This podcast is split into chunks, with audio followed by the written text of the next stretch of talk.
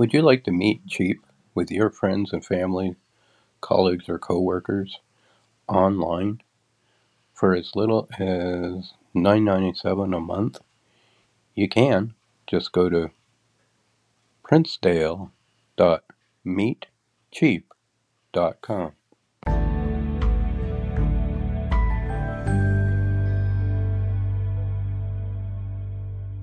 Hello, everyone. It is Brian here from Briden Farm, B R I D E N Farm.com, reading The Wonderful Wizard of Oz, Chapter 14 The Winged Monkeys.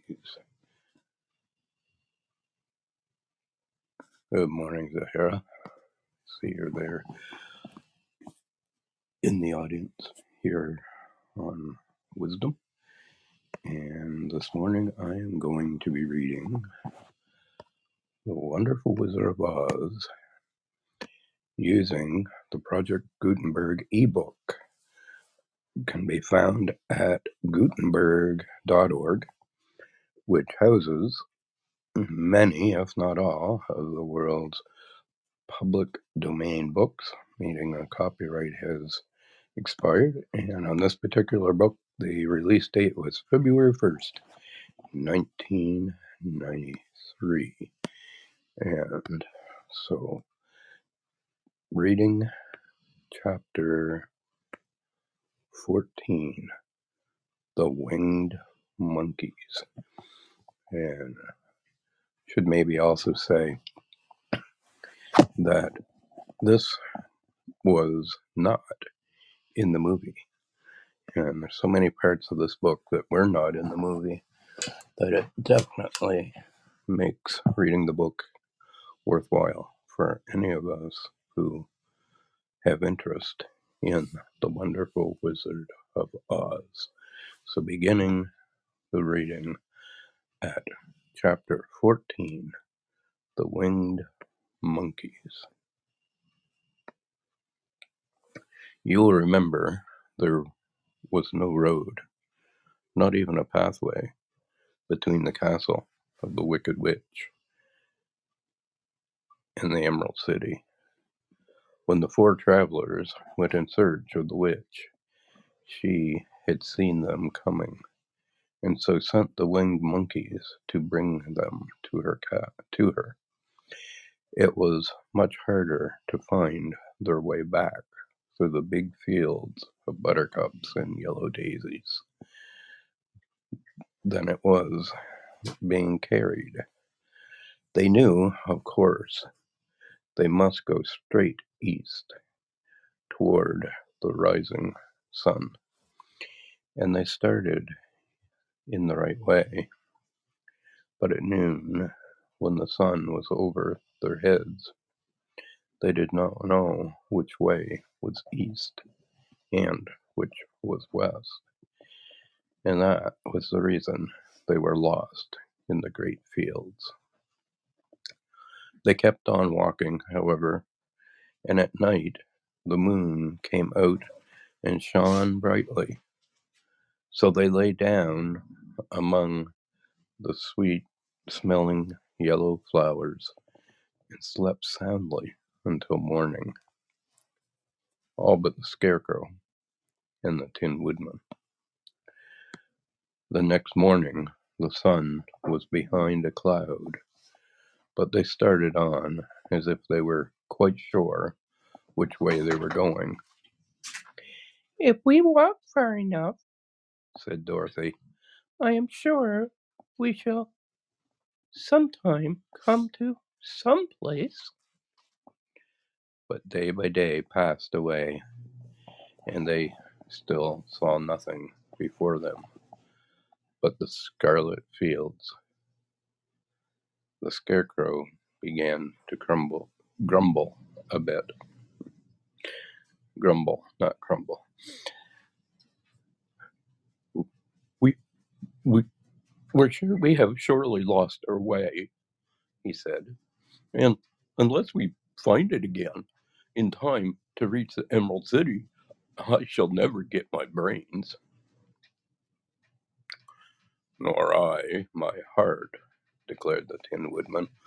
It seems to me I can scarcely wait till I get to Oz, and you must admit this is a very long journey.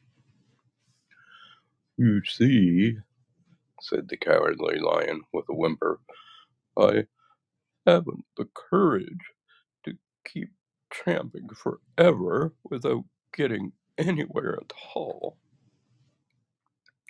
Then Dorothy lost heart.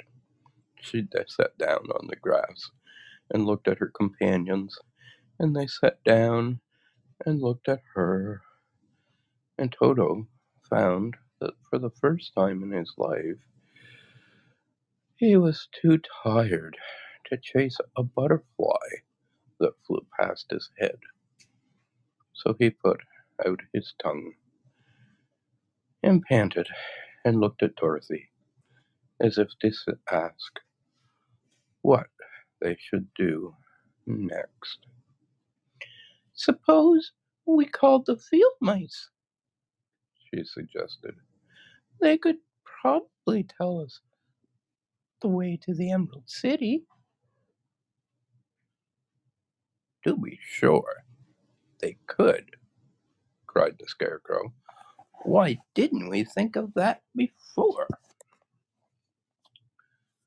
Dorothy blew the little whistle she had always carried about her neck since the Queen of the Mice had given it to her. In a few minutes, they heard the pattering of tiny feet, and many of the small gray mice came running up to her. Among them was the Queen herself, who asked in her squeaky little voice, What can we do for my dear friends? We have lost our way, said Dorothy. Can you tell us where the Emerald City is? Certainly, answered the Queen. But it is a great way off, for you have had it at your backs all this time. Then she noticed Dorothy's golden cap and said, Why don't you use the charm of the cap and call the winged monkeys to you? They will carry you to the city of Oz in less than an hour. I didn't know there was a charm, answered Dorothy in surprise. What is it? It is written inside the golden cap, replied the Queen of the Mice. But if you are going to call the winged monkeys, we must run away, for they are full of mischief, and they think it great fun to plague us. Won't they hurt me? asked the girl anxiously. Oh no, they must obey the wearer of the cap. Goodbye.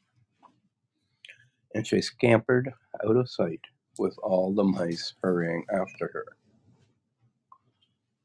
Dorothy looked inside the golden cap and saw some words written upon the lining. These, she thought, must be the charm.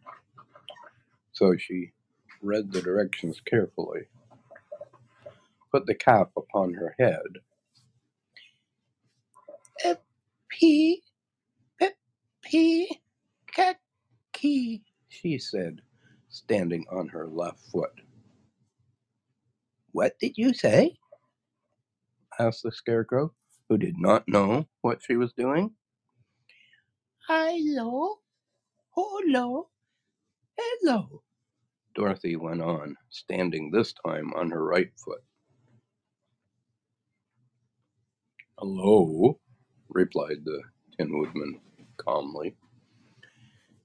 Z, Z, Z, Z, Zeke, said Dorothy, who was now standing on both feet.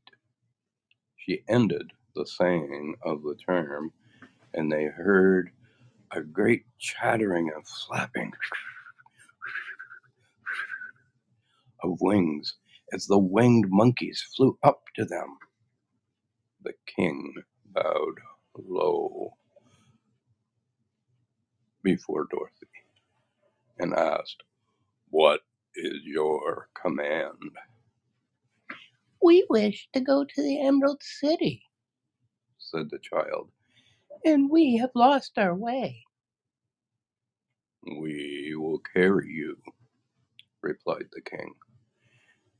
And no sooner had he spoken than the two, than two of the monkeys caught Dorothy in their arms and flew away with her. Others took the scarecrow and the woodman and the lion, and one little monkey seized Toto and flew after them, although the dog tried hard to bite him. The scarecrow and the tin woodman were rather frightened at first, for they remembered how badly the winged monkeys had treated them before. But they saw that no harm was intended.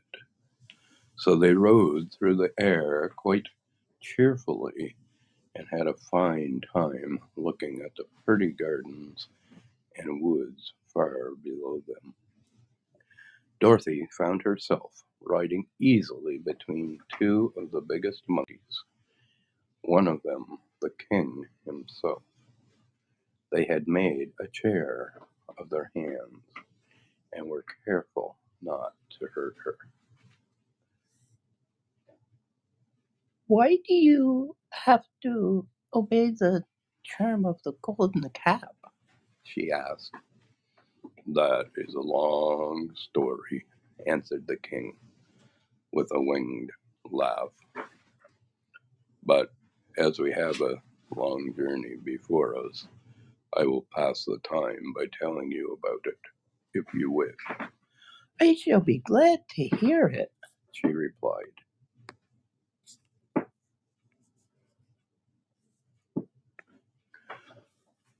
Once, began the leader, we were a free people, living happily in the great forest, flying from tree to tree, eating nuts and fruits, and doing just as we pleased without calling anybody master. Perhaps some of us were rather too full of mischief at times, flying down to pull the tails of the animals that had no wings, chasing birds and throwing nuts at people who walked in the forest. But we were careless and happy and full of fun and enjoyed every minute of the day.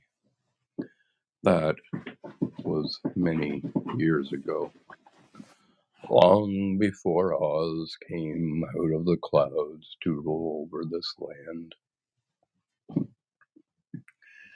There lived here then, away at the north, a beautiful princess who was also a powerful sorceress.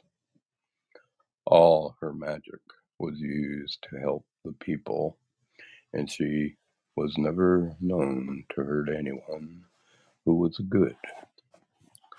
Her name was Gayelette, and she lived in a handsome palace built from great blocks of ruby. Everyone loved her, but her greatest sorrow was that she could find no one to love in return, since all the men were much too stupid and ugly to mate with one so beautiful and wise. At last, however, she found a boy who was handsome and manly and wise beyond his years. Gayelette made up her mind that when he grew to be a man, she would make him her husband. So she took him to her ruby palace, and used all her magic powers to make him as strong and good and lovely as any woman could wish. When he grew to manhood, Quelala, as he was called, was said to be the best and wisest man in all the land, while his manly beauty was so great that Gayelette loved him dearly and hastened to make everything for the wedding. My grandfather was at the time the king of the winged monkeys, which lived in the forest near Gayelette's palace. And the old fellow loved a joke better than a good dinner. One day, just before the wedding, my grandfather was flying out with his band when he saw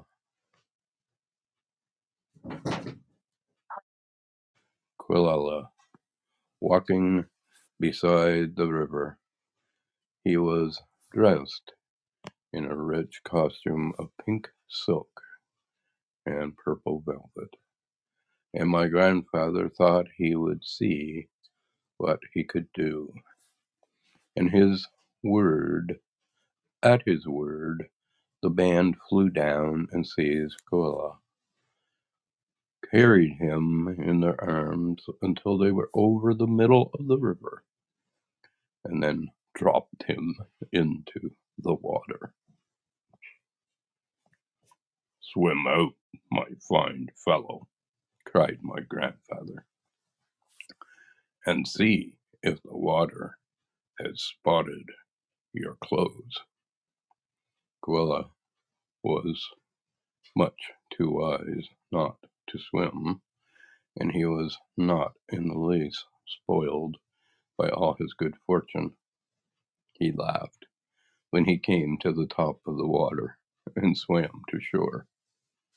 But when Gayelette came running out to him, she found his silks and velvet all ruined by the river. The princess was angry, and she knew, of course, who did it. She had all the winged monkeys brought before her, and she said at first that their wings should be tied and they should be treated as they had treated Quelala and dropped in the river. But my grandfather pleaded hard, for he knew the monkeys would drown in the river with their wings tied, and Quelala said a kind word for them also, so that Gayelette finally spread them, spared them on condition that the winged monkeys should ever after do three times the bidding of the owner of the golden cap. This cap had been made for a wedding present to Quelala, and it is said to have cost the princess half her kingdom. Of course, my grandfather and all the other monkeys had once agreed to the condition, and that is how it happens that we are three times the slaves of the owner of the golden cap, whosoever he may be. And what became of them? asked Dorothy, who had been greatly interested in the story. Quelala, being the first owner of the golden cap, replied the monkey. He was the first to lay his wishes upon us, and his bride could not bear the sight of us. He called us all to him in the forest after he had married her, and ordered us all to keep where she could never again set eyes on a winged monkey, which we were glad to do, for we were all afraid of her. This was all we ever had to do until the golden cap fell into the hands of the wicked witch of the West, who made us enslave the Winkies, and afterward drive Oz himself out of the land of the West. Now the golden cap is yours, and three times you have the right to lay your wishes upon us. As the Monkey King finished his story, Dorothy looked down and saw the green, shining walls of the Emerald City before them. She wondered at the rapid flight of the monkeys, but was glad the journey was over. The strange creatures set the travelers down carefully before the gate of the city. The king bowed low to Dorothy, and then flew swiftly away, followed by all his band. That was a good ride, said the little girl. Yes, and a quick way out of troubles, replied the lion. How lucky it was you brought away that wonderful cap. And with that, we complete chapter 14 of The Wonderful Wizard of Oz The Winged Monkeys. If anyone here on Wisdom is listening and you'd like to ask questions, make comments, have a conversation, perhaps tell us which character you most relate to, then I invite you to click join the conversation. And for those who will listen to this at Productions, where we have all of our videos and podcast episodes, you can find us as part of the Wisdom community at wisdom.app forward slash Briden Farm. I see that 10 people have either walked by or are listening on the Wisdom app. And I just want to give another moment or so to invite you to join the conversation about the wonderful Wizard of Oz and the Winged Monkeys.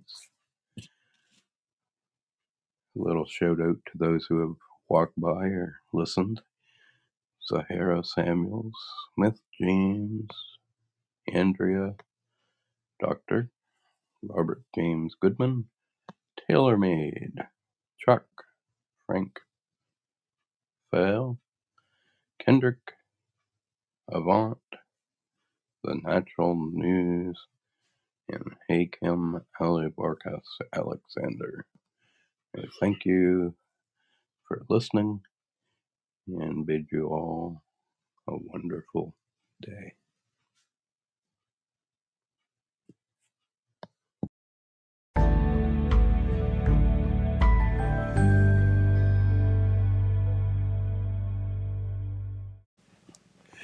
Hello, everyone. It is Brian here from Briden Farm, B R I D E N Farm.com, and I want to invite you to our Monday night Growing Your Family Tree fireside chat on firesidechat.com forward slash Briden Farm, where I will help you get started for free finding family and ancestry.